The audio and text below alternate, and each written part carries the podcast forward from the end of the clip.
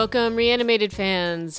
Hope everything is well out there. This is H.A. Conrad coming to you from Brooklyn, along with my intrepid co host and extraordinarily patient co host, Stuart Tiffin. Hello, Stuart. Hey.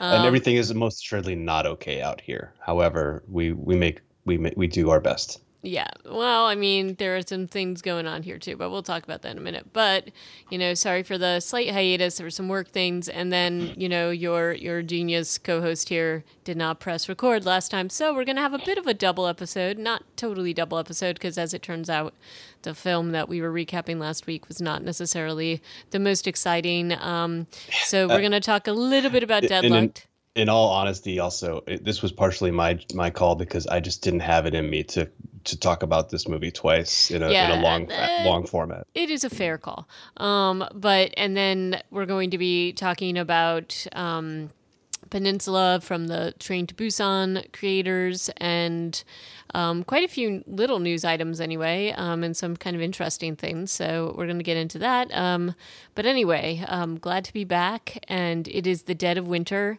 Um, here in New York, we are, you know, looking at some some pretty crazy cases. I think the thing in the news that is a little bit worrying to me in general is that there seems to be a lot more of the sort of mutated strains out there that they have found and that's a little bit uh, that's concerning just m- more because it doesn't feel like the vaccination rate is keeping up um, to be able to tamp all that stuff down hopefully it'll get better but um, definitely a little concerned about that. Um, technically, I am actually eligible to get the vaccine as of today. So, um, due nice. to, yeah, t- uh, due to the asthmas.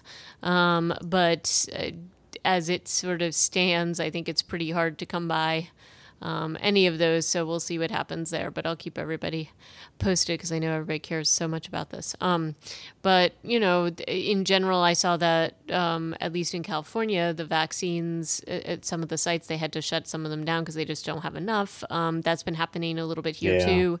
Everything drag. Um, and I think because, and this is exactly why I am probably not any anytime soon going to be able to do this, but um, basically over 4 million New Yorkers are now eligible um, for the vaccine, and they totally uh, destroyed the whole system as of yesterday because they opened it up, and nobody can get anything anywhere. So, so hopefully that'll improve as the days goes go on. But I just think that the amount that they have is just outstripping, like the demand is outstripping that. So we'll see what happens. Um, but yeah so that's and and then also i just saw in, in other news which is again not shocking um, world health organization is saying that the wuhan outbreak was a lot wider than they thought and there was also probably they counted at least like i think 7 to 14 different strains of um, covid which definitely it makes sense that we're seeing so many different things going on, um, and they were happening a lot earlier than they thought. Um, they're not being allowed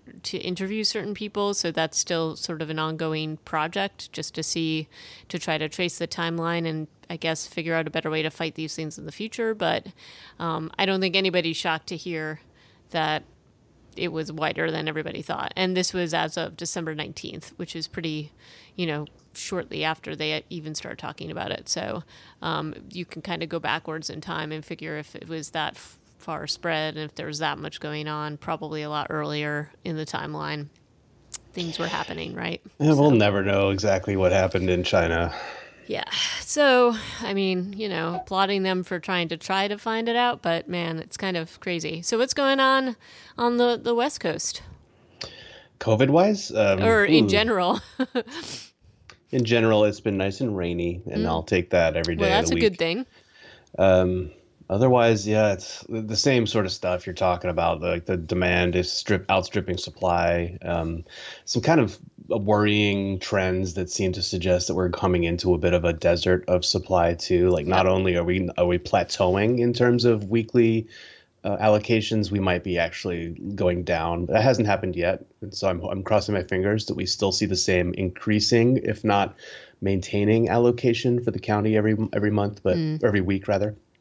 We were getting, I think last week we got eight thousand doses. I, am hoping that we get at least that or more. You know, uh, this week we we get our doses every Wednesday for the county. Um, and it's been good to see at least a little bit of an increase every week up Yeah. until last week, and then I've just been hearing some some rumors that make me a little worried. But then I also see the administration is working on like Yep. I don't know hundreds of millions of, of doses, securing hundreds of millions of more doses, and so Right. And I mean, I hope even, that they can pull that off. you know? I do too, and also, you know, for the Pfizer vaccine, just the needles, that the special syringes, where you can get extra doses out of that. I hope that they're. It sounds like they were trying to increase supply of that, so hopefully that will help a little bit at least. I mean, every little bit counts, right?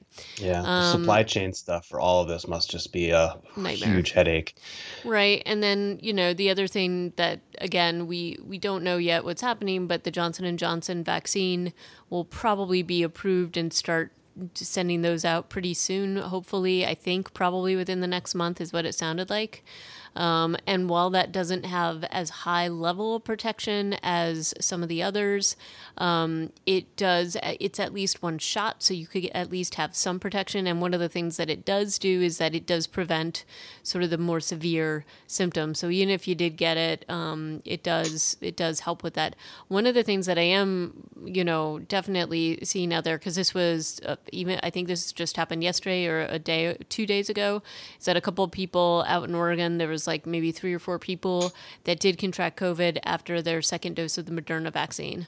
Oh boy. which means it's probably it, it may be that there's the other strains kind of floating around. And that's like this is what it is. It's like a race against that kind of stuff. And so um, it- it's just hard to keep up. Um, and one of the sort of At least I've seen in my neighborhood, and as you know, my neighborhood has been extraordinarily compliant with mask wearing, um, with the restrictions. Um, but then they just opened up indoor dining again, and I think that that's like the worst thing you could possibly do right now. And I understand that these businesses are suffering, but I'm just like, this isn't the time to do that. Um, and I also have noticed, and this is not a slam on our elderly population, but you know those are the th- those are the people that were first in line for the vaccine.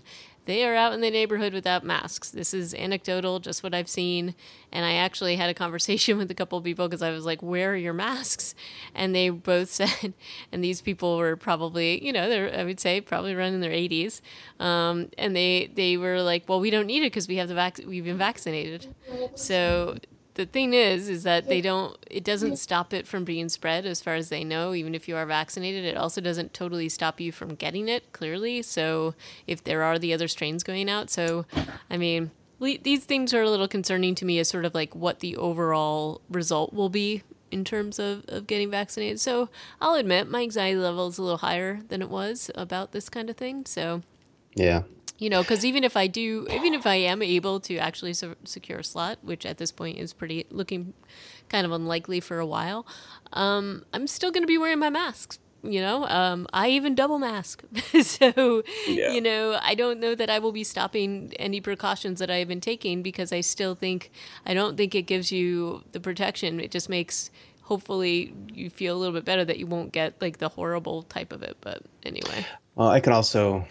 Uh, my wife works for a nonprofit here in town, and and she um, she works with doing like grocery give uh, grocery yeah giveaways. I guess not like a competition, but like groceries for for families who need Yeah. extra food during this pandemic, and and um, so she uh, in in that capacity of, of her work, she actually has had she had her second dose on Friday. oh good did she Um, get hit with she the been, side effects She's been knocked out. Yeah. Yeah. She's had she had a fever yesterday. She's she was, like super sore, wanting to be lying down a lot. Um, uh, and I'm hoping that this was like I haven't checked in with her this morning yet because it's still super early here. But I'm hoping that she is feeling much Mm-hmm. improved. And but I, I she has heard from other people in her at her work who were laid out for like three days afterwards. Yep. Uh, but yeah, not to, that's obviously a different point from what you're making. But we're, we're still.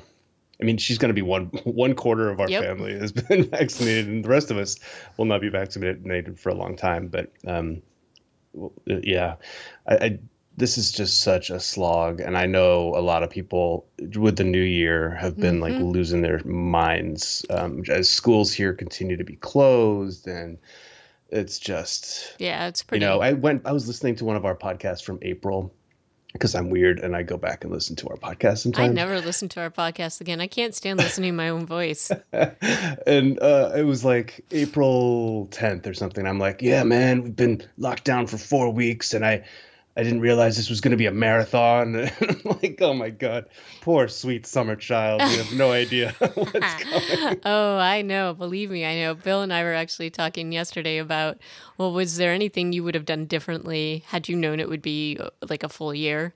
And honestly, I just don't. It, my only thought was maybe we would have like moved into a bigger space somehow, but even that doesn't seem like it would have even been feasible, maybe. Um, Enough COVID talk. As much as we love to wax on about it, God, I hope we never talk about pandemics ever again after this. But yeah, weirdly, we, I watched the, the movie Outbreak last night just to see if it would like hold up. It doesn't. But, the Ebola. Uh, yeah, Dustin the one Hoffman, with Dustin Hoffman. There's a lot of yelling and a lot of like helicopter chasing, yeah. and it's just Monkeys. really there it's just not it, it isn't what you would want it to be um i don't think yeah. that that that did as uh, well as as the other one. What was Contagion? It? Yeah, Cont- Contagion. I, I, was... re- I did rewatch Contagion in the summer earlier in the pandemic, and I it's a completely different beast, but it, there's a lot of very familiar uh, vocab. Yeah. when yep. you watch it, you're like, oh wait, really? Okay. Wet markets? Yeah, I know. Um, but anyway, uh, but let's we, we have some some cool news items. Um, I will say, wait. So do you know which which vaccine your wife got? Did she get Moderna? Or she Pfizer? got Moderna. Yeah. So my sister had who's a nurse also got it. And she said she basically slept for almost 24 hours after the second dose. So what's it, crazy is the first and the second doses are they're, they're the same thing. Like well there's no so what different they, makeup what between they, first and seconds. Well so what they are saying it's because your body is familiar after the first dose your body's familiar with whatever's going on and this is your body saying oh i recognize uh, uh, this. Uh. no Oh yeah, yeah. No, no. It's like it's basically saying, "Hey, I recognize this.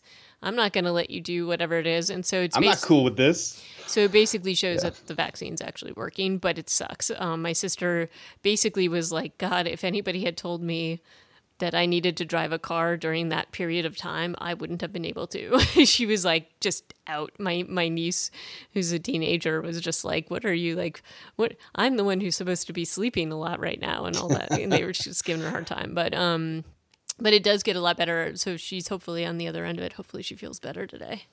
So, yeah, um, man who, who knows? Eventually, we'll all have our vaccine second dose stories. I hope. Yes, I hope so too. Well, let's jump into our news items. Yes. We actually have a few cool little tidbits here. We have a really, really pivotal question to ask everybody, which is, who would win in a fight versus a, a, a zombie, a tiger, and a vampire? And James Gunn apparently weighed in on this in a video that was leaked on Twitter recently. Yeah. And um, what, what what's your take? First of all. Um, Zombies versus vampires, and tigers can be like option C. I kind of feel like the vampires are going to win overall because they maintain their um, intellect and they can jump and get out of the way of everything and mm-hmm. they're powerful. It depends, I guess, on the vampire genre you're going with. Right. Um, are you, all, they, sparkly? Or, all they have yeah. to do is like wait until nighttime and then they can just kind of take out everything. I, I kind of feel like the vamps would win. Yeah, I mean the thing is James Gunn, director of you know Guardians of the Galaxy and other films, right? That's the same person. Yep. Um, his his take is like, oh yeah, zombies. I haven't actually watched the whole clip, but I, my understanding is that he says zombies are only dangerous because there's a lot of them. Right. Which, but that is like an odd thing to just say uh, offhandedly. Well, you know, one zombie versus one vampire. Obviously, the winner would be the vampire, but zombies there usually are a lot of them in the genre because they have a an R whatever the you know the transmission rate mm-hmm. is like a million. Uh, they bite one person, that person changes, um, and we as a society are just not prepared for a pandemic of that magnitude. Mm. Masks are not right. Um, so I feel like there are going to be a lot of zombies. And vampires, for whatever reason, at least in the genre and the canon, are always like really dainty about who they turn into vampires, right? It's like, oh, I di- I will lay this privilege upon you because vampires are the um, the one percent. Well, I guess if you it depends on the vampire. I mean, if you go with like the strain, which are kind of vampires, or even the passage, They Those- were yes, but those guys were different, right? Yeah. A departure. So that's more what I was thinking about was like Yeah. that kind of crazy strength and all that other stuff. But I guess that is, you know, It's kind of a, a meld of, Of zombies some- and vampires, yeah. obviously. but And then um, James Gunn also was like, a tiger could kill a, of a zombie. Like if I was in the park and somebody said that there was a, I, f- I forget how the story went, but like if I was in the park and somebody said there was a zombie, I'd go about my day just being like, watch out for that zombie. It might be out here somewhere. And then if somebody was like, there's a vampire out here, he'd be like, I'm out. Peace. Yeah, Uh, and then much. he also had a, a, a theory about how tigers could kill zombies. And I'm like, have you not watched Walking Dead? Guess not. Guess not. Um, but anyway, it's worth. It is just kind of funny, so watch it. Yeah. Um, and then also just throwing in the the Guardians of the Galaxy theme here. There is this um, uh, an interview with David uh, Bautista um, because he's going to be in Army of the Dead and he's really excited to be in this Zack Snyder thing. He's apparently a really big zombie fan, and one of the funniest little parts of this article is that he basically admitted that he had been trying to get on Walking Dead for years, um, even just as a zombie extra, and was told no because he's so big. Which I It's think a real concern. Like they have to put prosthetics on top of him. He'd look like Groot by the end of it. Yeah, I know. But anyway, I thought it was like just a kind of a funny thing, and he seems pretty excited about it. Still no word on the the timing of this release. I was really hoping he would leak something, or that somebody would add in something, but they just Maybe they're saying, working on the goddamn animated prequel still. Like Oh, that's gonna probably, take. but you know? it, but it really they just keep saying 2021. So anyway, we'll we'll keep mm. looking forward to that. Keep an eye out for that one. I'm excited to see it though. Um, Yeah. Also, there was a lot of like Twitter stuff, and some of this is older now. But Colman Domingo had done a tweet a few weeks ago um, of the the scene where he stabbed. Oh God, what was the guy's name? Arjun or something. Um, uh, the guy uh, from the molasses factory when he stabbed the dude in the leg and then used him as bait to um to get to like yeah basically save the day uh, and said like, "Oh, you think that this was bad? Just wait until uh, season six B of Fear the Walking Right. Dead or five B or whatever we're in, because it's gonna. Uh, Strand has a long way down. He can still go."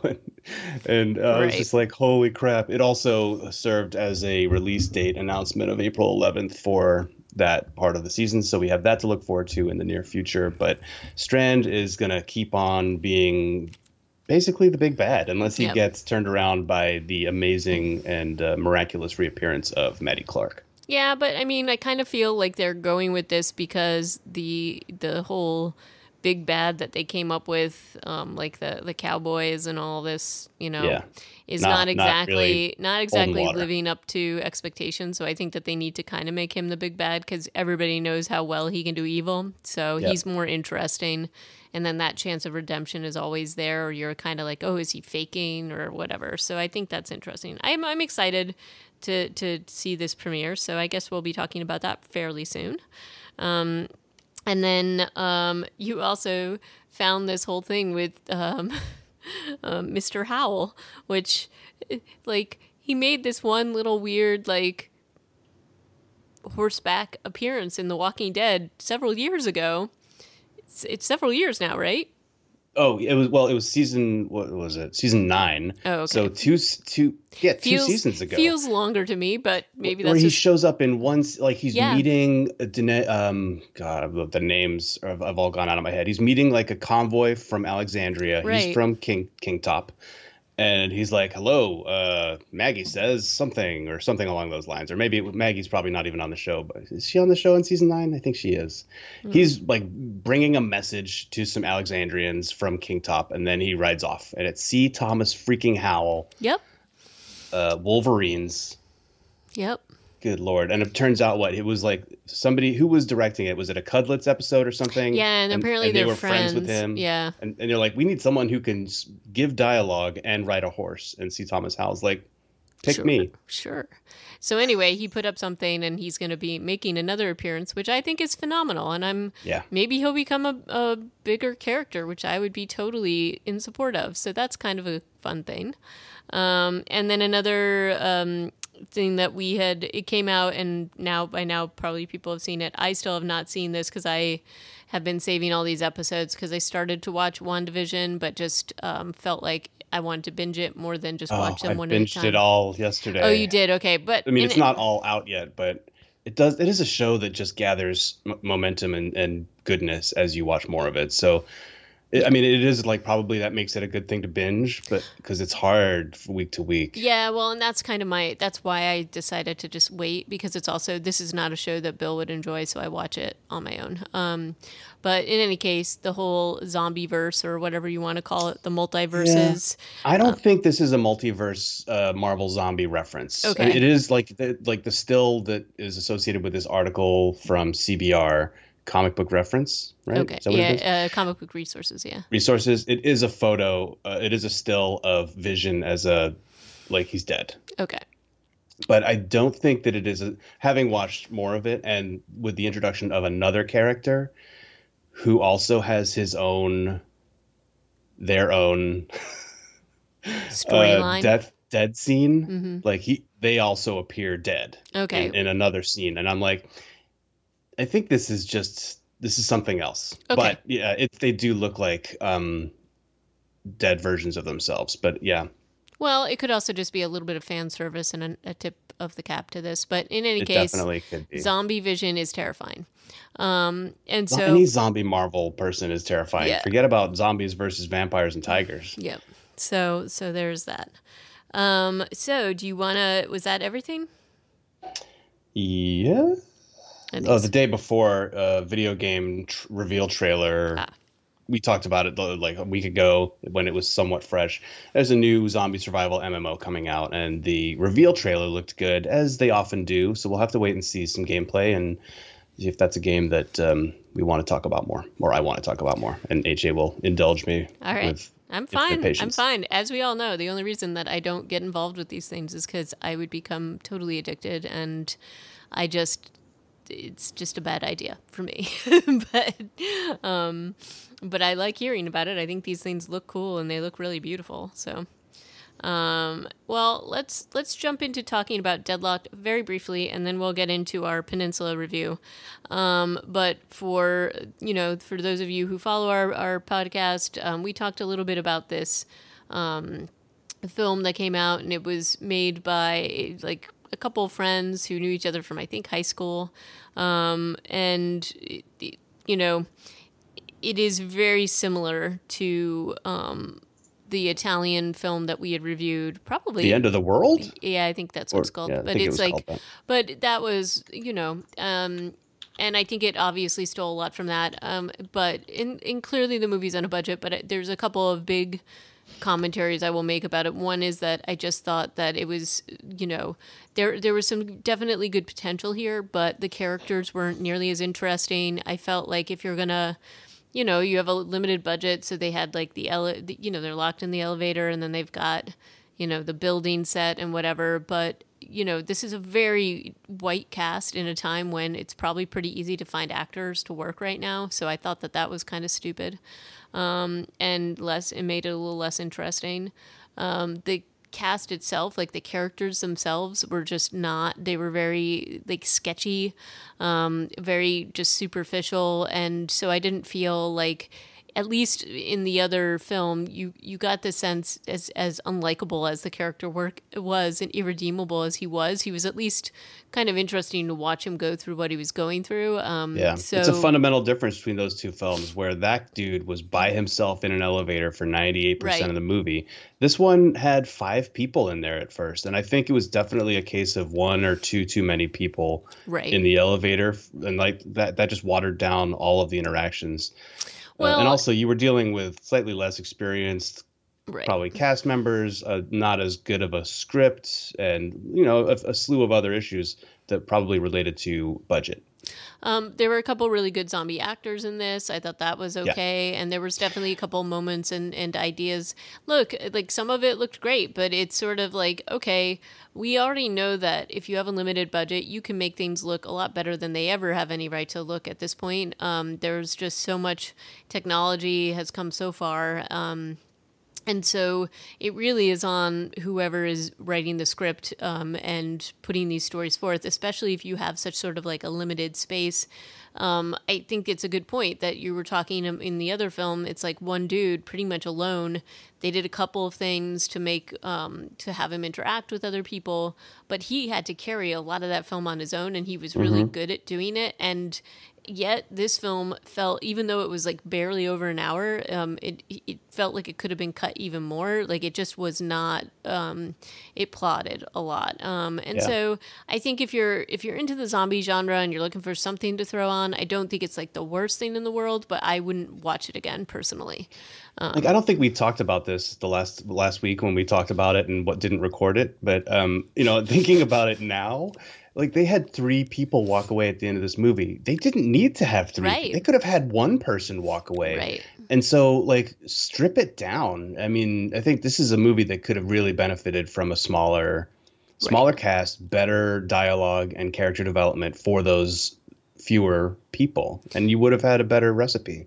Right. And actually there were moments, especially with some of the decisions with the filmmaking, where I actually was convinced that this was going to be either a flashback, like you were going to flash forward to somebody.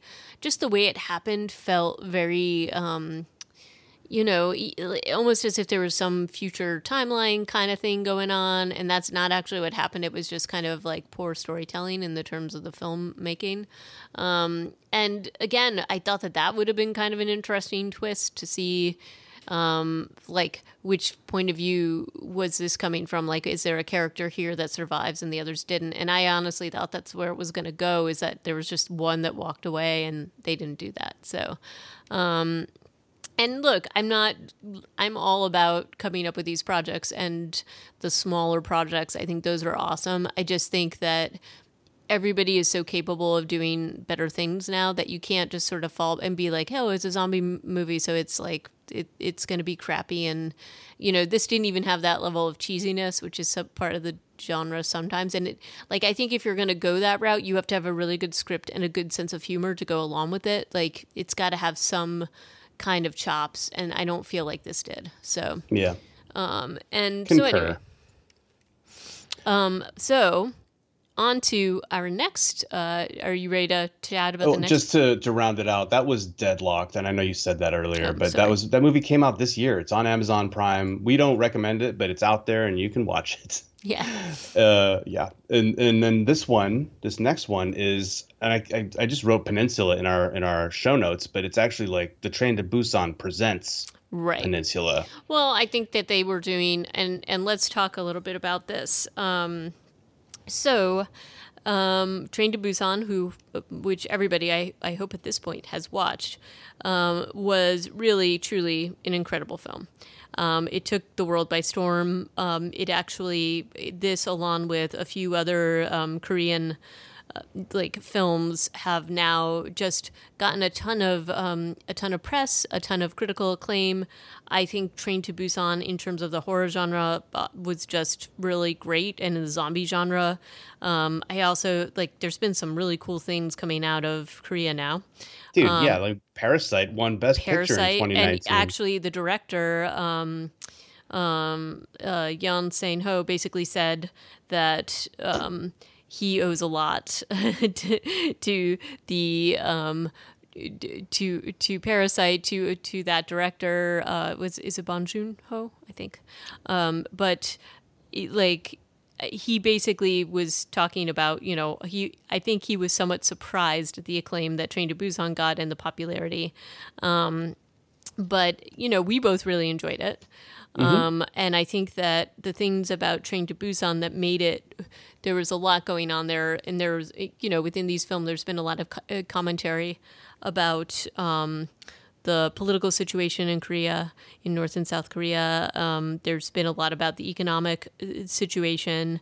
Um, so it like it's it's interesting, and and I mean, look, I feel like the whole film world could be better with having. Um, you know, having more diversity in general in storytelling. And I think that this was definitely one of those that just kind of uh, started you know this was just in in a line of really good films and there's so much out there um, and Bong Joon Ho also did um, a horror film called The Host at one point which have you ever seen that Stuart I, th- I, th- I think so isn't that movie like at least 12 years old yes but yeah. it's the same like he's been kind of dealing with this like that was a horror genre thing amazing uh, just amazingly well done um, and he also did like Snowpiercer um, so you know, which is now a um, series which I have not yet watched. Have you watched? I haven't it? seen any of it. No, um, and, and it's, it's got some people that I love in it. Isn't Jason Momoa in there? Yeah, yeah, it's got some really good people in it. So I was going to suggest that at some point we check that out. Um,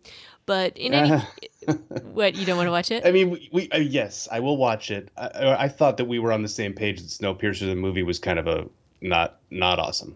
Well, I would say that, except the series is getting a lot of good reviews. So okay, so did Snowpiercer. Just want to point that I out. I know, movie. but I will also point out that the director had to do some things with that that he wasn't necessarily on board with, and I think that's in part why it wasn't as good as it could have been.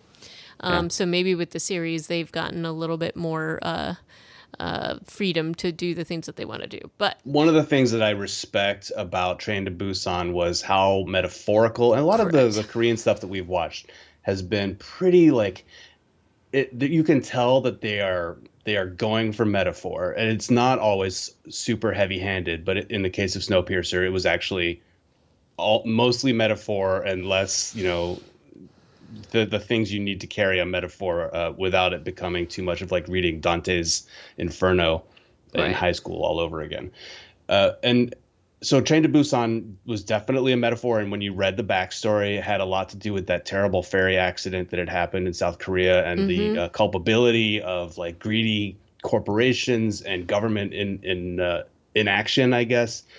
Um, and honestly, I was listening to an episode of um, Pop Culture Happy Hour, which is an NPR podcast I listened to, and they were talking about BTS, the uh, the huge K-pop band. Mm-hmm. Um, and they also have songs that were hugely influ- influenced by that ferry disaster and it's yeah. like one of their most popular songs that they've ever written and like it's like this cultural thing of right. everybody was really impacted by this and it turned into all this like pop culture stuff and and so train to busan was one of those and um, i think that movie like has a lot of I, I don't know. I don't know if it has more impact because of of the way that they're trying to deal with that subject.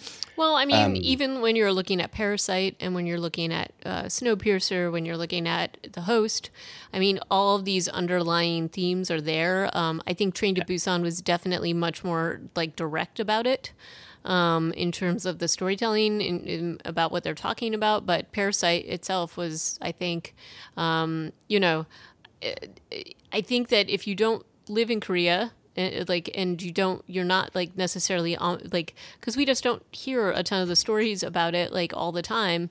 And so i thought that they did a great job at sort of highlighting some of the the ongoing conversations and, and problems that are happening mm. there. And look the economic disparities is some, like the class disparities all that is something that we're seeing worldwide. Um, but you know i think at least like within parasite just the the way that you see the main characters kind of going through um, the things that they're going through. It's just uh, really just. Um, I think everybody was expecting that to be maybe so, sort of more of a like fantastical horror genre, and it wasn't. Um, and then it suddenly like just snow snowballed into this crazy thing. Train to Busan is definitely a different. Um, it's it's another kind of commentary, and obviously a lot more dramatic, and had like those massive set pieces and things like that. yeah. Um, and I will say that you know the director with this sequel made no bones about the fact that now he had like a ton of money and he wanted to like just do a big Hollywood film and on uh, you know I would say unfortunately I think it maybe suffered because I he wanted it, it to do that. It definitely suffers from that but you can still see I can still feel the bones oh, under yeah. that of the same sort of storytelling and that's what makes this movie enjoyable still to me, and I, I'm giving this one a thumbs up for Peninsula. I was worried that it was just going to be a garbage fire, and there Yeah. are definitely problems. Yeah, there's problems with it, but I didn't I- find it. I found it enjoyable to watch, and I, Yeah. you know, I don't think at least the version I saw. It's interesting because I saw it was like supposed to be an hour and a half, but what I saw was two hours long, and so I don't know what happened, or maybe this was like the direct. I don't know if this was just a longer cut of it that got released on Amazon Prime, um, but it was a lot longer than I was anticipating. But it didn't. There were some really good. Um, one of the things that I think that this director. Um, uh, Jan Sein Ho does really, really well um, is setting these kind of really incredible sets and setting the the mood for those sets. Like it's very dark. Um, he's Oh, pulling yeah. a, what? I mean, I, uh, I don't want to just go against you on this, but I um, I feel like yes, he, the sets were really good in Train to Busan. I don't know that these were as successful. Oh, I, don't think that they were as successful. I still think they look very um, like there's a, a lot of attention to detail and lighting. It feels very like honestly, he's pulling a lot from like um, Escape from New York or like Yes, that's or- a big parallel. That Oh, definitely. And then there's a lot of Mad Max going on here. Both Thunderdome and Fury Road, I would say, have a pretty. There's Hmm. definitely homages upon homage to, to those films here. Um, I do think that um, just the the mood and the setting in terms of that stuff. It, if you're not comparing it to Train to Busan, uh, It's, is it's also yes, it's also it's it's impressive the scope, the scale, the the the vision that they have. right. I would say though that it leans way too much on CG. Yeah, they- because I they think it has to because that's what they that's what they were trying to make happen, and you can't create a ruined Inch, Incheon. I don't know how to pronounce anything in Korean. I'm so sorry. I don't I don't think you can create the ruins of that city and show it at night, but still be visible without CG. And it's just this movie does suffer from too much CG and from some sets uh, that feel like sets. That's, and that's to really compare it to Train to Busan, some of the most successful, and and this is the one, this is my my one big issue with this whole film. Um, I did find it enjoyable, so let's let's just be clear about that. I found it enjoyable. I liked watching it. I think if you were into zombie films, you're gonna like this. Um, just as an entertaining little like romp is what I would call it. Um, I don't think that it's as successful as Train to Busan for a few reasons. One is that I think that they relied really on these like very specific sets that the reason why it was so scared is because scary is because they are like kind of everyday places, i.e. the the whole train station scene that you and I love so much.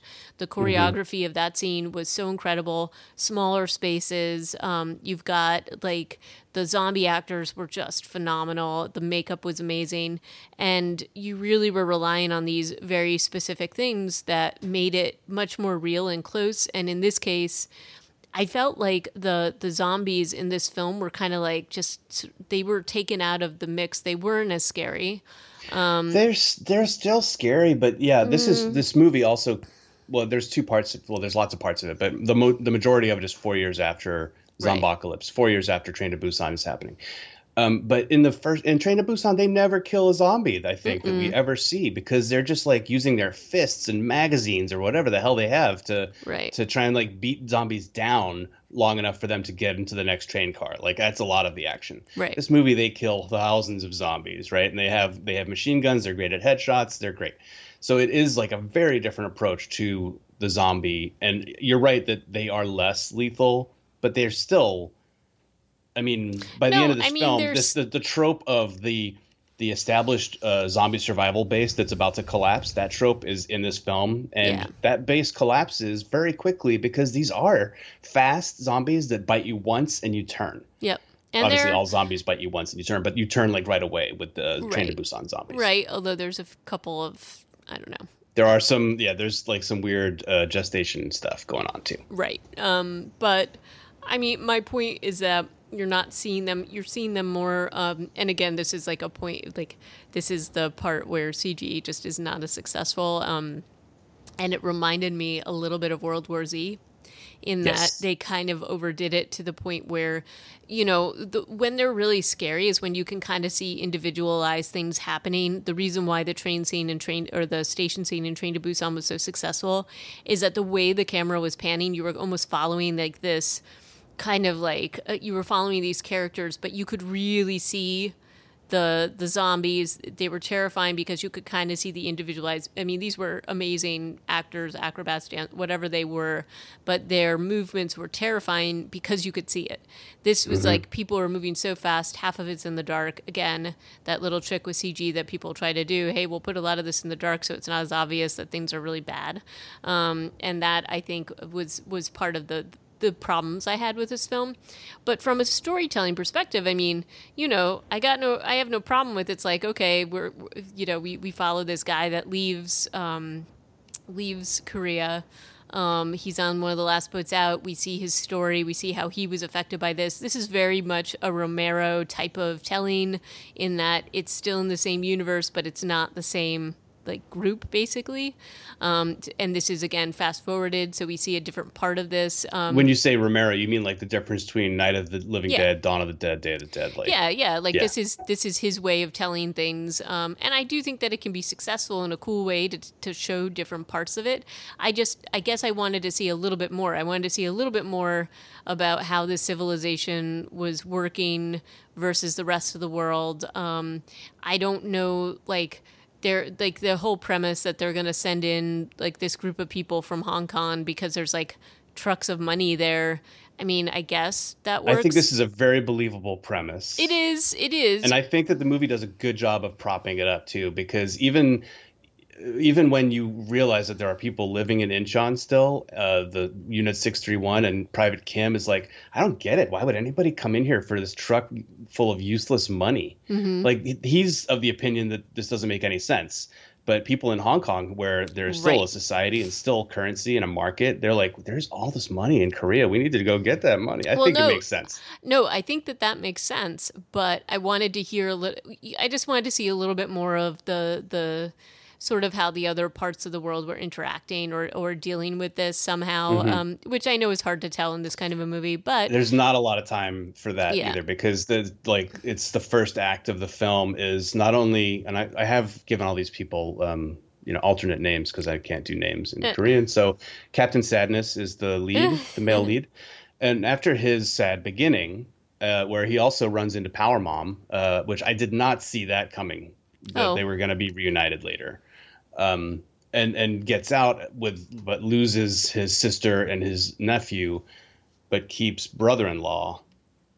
Like the the the way that this movie kind of moves with the relationships, I did not always expect it, and I thought that was a No, a I thought that was a pretty it. good thing. Yeah, and I liked that they brought her back. I mean, basically, he dissed her. She she and they age her forward or age the kid forward a little bit. So he basically had the opportunity to help her. He didn't.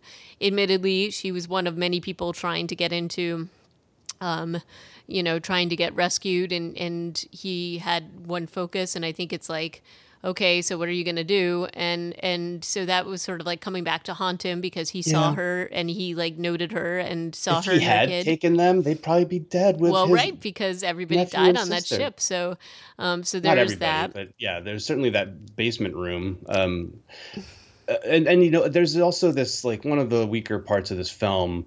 Not yeah, is the the the English language news interview exposition Yeah, festival. that was weird. Because the woman doing the interview is asking questions unlike any interview I've ever seen. Just like, and what do you think about I know the way these zombies?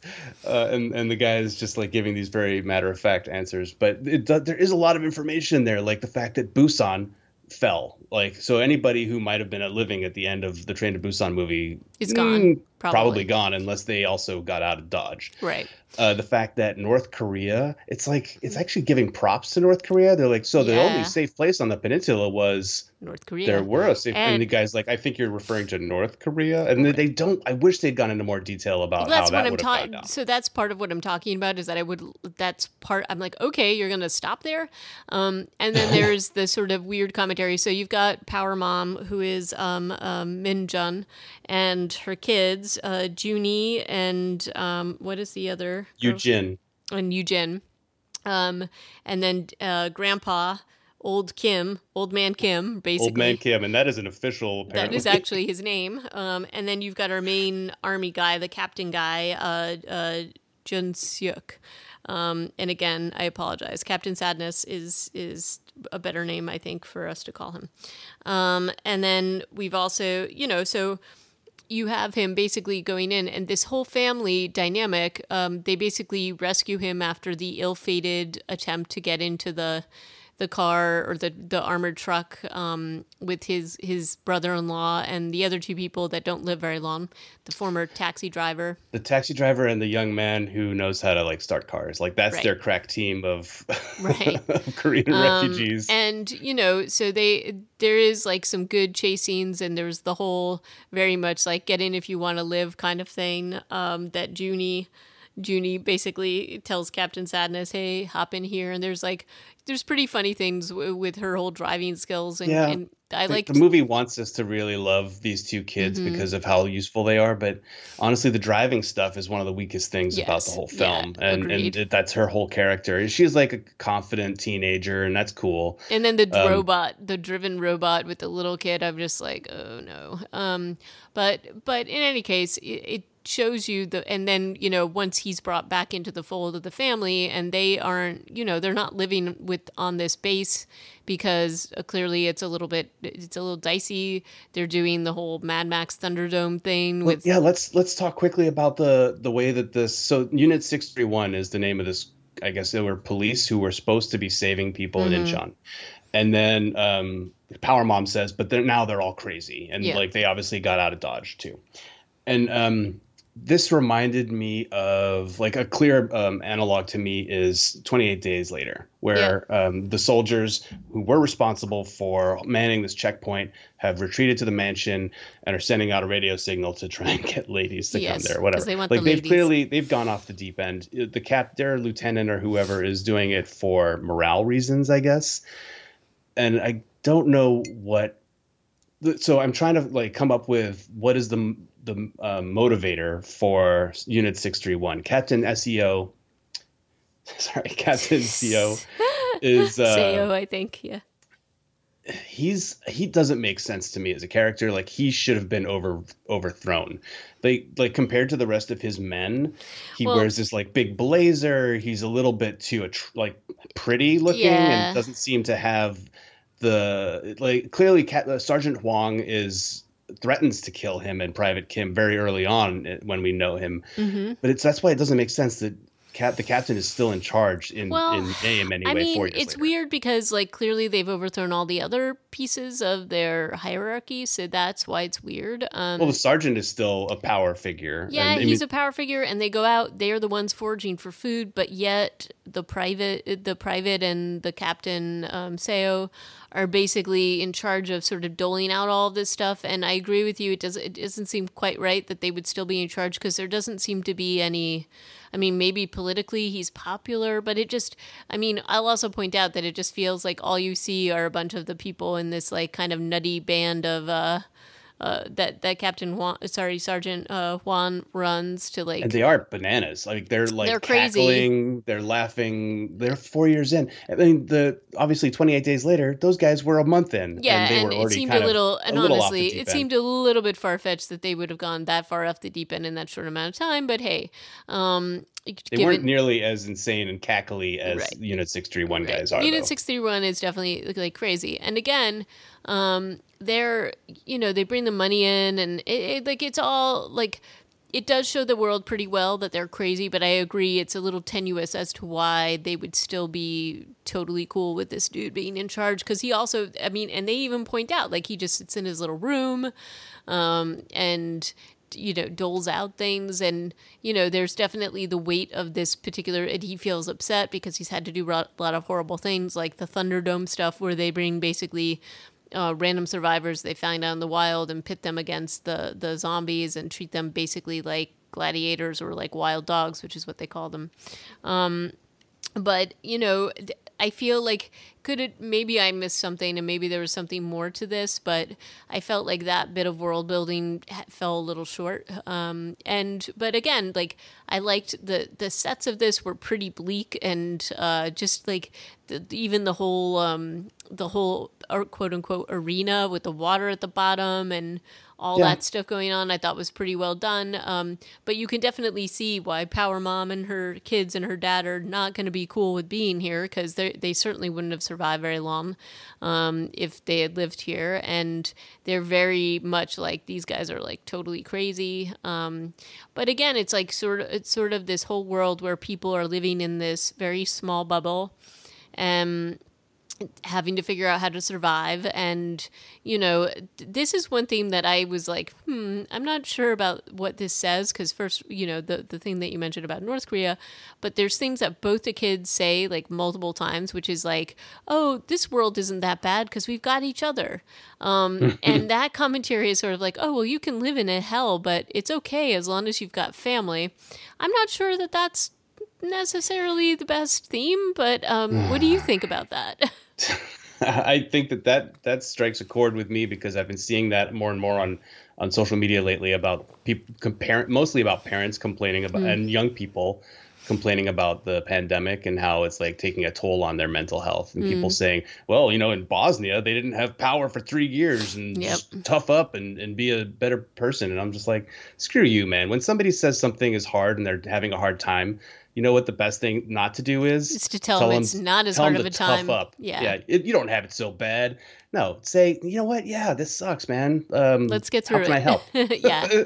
so uh, I do think it's a little bit magical thinking to be like, well, it's okay. We've got our crazy grandpa, and our mom is has rifles now, and we drive around and, and kill zombies by the dozen. Because and we have our, enough ramen to keep us tided. yeah, um, maybe. I mean, they, they obviously paint their little like construction site home a little bit rosy. Yeah. The lighting in there is very warm and yeah, like, it's, it's, definitely just... a different world from the one where the uh, whatever they are, uh, where the sergeant and the and the captain Seo and all those folks are living. It's yeah. definitely a little bit. It it is a small little oasis in there, and you even you even feel that when um when like uh uh, Jinsuk wakes up there, like it does feel as if like oh for a mo- for the moment I'm safe, even though it's like a tenuous safety, you know. Um, so I like so there there's definitely things I liked about it in terms of that kind of thing. I do think that like the heist stuff was kind of fun. Um, you know when they have to sneak in to again the focus on the money though just feels a little weird but um well I, I mean, know. the money in a way is just their key to yes. get on the boat. Yes. Like, I don't think they're really worrying about money so much. Although Captain Sadness has been living in Hong Kong destitute. He's True. grown out his hair. He's wearing his Freddy Krueger sweater. Like yep. things are not great for him at the beginning or the you know right, end but, of the first I mean, act. it also doesn't feel necessarily like the money's going to help that situation. So I guess maybe his journey of redemption with his family is supposed to to help that. And you do Clearly, feel that that's with him. the most valuable thing he's mm. got going for him. Yeah. But you know, if you think about it in terms of what his life was like in Hong Kong before, uh, he will at the end of the movie if you just skip to the very end what's going to be so different for him other than he has a helicopter ride i mean at right. the end of it they're going to put him down somewhere and he'll still be an expatriate right. Probably persona non grata but now he'll have um, a woman and two children to care to for. to support but they seem pretty I mean, power mom will take care of herself. Let's not well you know. she she's pretty scrappy so i have no doubt she can she can kind of make things work. Um and she seems to to pretty much just tell captain sadness to buck up all the time. So i think i think they have a dynamic that can work here. And Maybe. you I know so he went back to get her so you know there he he redeemed himself and maybe everything will change after that point, right? Um, yeah. So the the money though is like a weird key. Uh, I'm not huge fan of the triads in Hong Kong somehow being run by a white American guy. I don't think yeah, that that's that ever been weird. the case or ever will be. No, I'm pretty sure. That, I mean, I've seen enough Chow Yun Fat movies to know that those are those are run by English people. If anybody who's from outside of town, right? Definitely not that dude who looks like I don't even know what he looked like, but with the What's funny know. about this movie is it's got all these white actors who only do movies in Korea yep. and China. yeah. Um, like there's a, a guy on the ship, uh, um, like he's he's giving he's on IMDb, like Michael Stone or something like that. Yeah, and he is and in he's a lot like of these. American captain, and he's got a full beard Yep. on his, with his uniform. And then you look at his IMDb, and he's like he's done like yeah a bunch of cool Korean movies Mm-hmm. and TV shows, but uh, it's just it's just interesting like the people that they get for these roles. Yeah, but I mean, look, I definitely think this is a fun thing to watch. Um, is it as deep or is it as enjoyable as the first, as the the Train to Busan? I don't think so, but I also think that that's not what the director was going for. He, as as he said, he was like, "Oh, I've got all this backing. I want to do a really big Hollywood film." And honestly, you know, George Romero kind of did the same thing um, to some extent as he got into his later films, although he still kind of kept the bones of it. Um, but it was certainly, you know, I definitely think that um, being ambitious on this level isn't a bad thing. Um, I saw that a lot of critics really panned this. Um, and I didn't think that it deserved as many of the negative reviews as it got personally. Well, they're they're judging it based on its proximity to its you know predecessor. Right, and That's I- that's fair. it's fair, but I feel like if you're looking at it, and I would totally watch other films in this world if he decided to make them, and I do think Oh yeah, that I want to see that North Korean uh, Yeah, expansion because there's something that feels a little bit like, oh, I wish we were communists. yeah, that was like know? just an odd. Yeah, so I I want to know more about that, and I would definitely be excited to see more stories in this world, um, just to see what he has to say and what he would do with it. And so I do hope that he continues with it, though he may be sick of it at this point, and so who knows? Maybe he's gonna try to do something else. Um, but I do think that you know the the sort of like yeah it's like a big it's a big set piece thing. One of the bigger complaints that people made about it was that it just wasn't adding to the genre. Well it's a freaking zombie genre all. Like you know i'm sorry but this is i, I think certainly you can expect with any kind of a sequel like this that got the attention train to busan got that there is going to be um maybe a little bit uh, like over overly inflated expectations um and i think that's definitely part of this. Like i think if you manage your expectations and watch this um you're still going to be happy if you like zombie films so um yeah. and you i will, however, have to struggle through the final scene of the film where Jane from Mm. Yes. Malaysia, the U. First of all, I, I really wish that they had come up with a different ending for this. Jane showing up in her helicopter with the UN is the least likely yes outcome. yes Um, agreed it's it's funny that that old man Kim did actually have this connection to the UN. Right, that's right. that's kind That of that's funny a funny part. joke. But that would have been just as funny as if uh, if if Jane had met them once they'd been evacuated. Right. Because the UN is not the um, let's send in a single helicopter to a zombie apocalypse world and save people organization. They're you know like they sit on the sidelines Right. until they absolutely have to get involved. well Um, maybe in so this if they had just if they had waited until nightfall and t- lured all the zombies off the boat and stolen the boat because that's would- a perfectly functional Well, boat, that would have been a good ending. And that's where I thought they were going to do with it. Like I wasn't anticipating this, but maybe it was just to. I mean, look, I think we have to give Old Man Kim some some props. Like maybe this was a love connection, and then she was mm-hmm. like. Bringing all of her power to bear to bring this one helicopter in, and, and that's how I choose to think about it.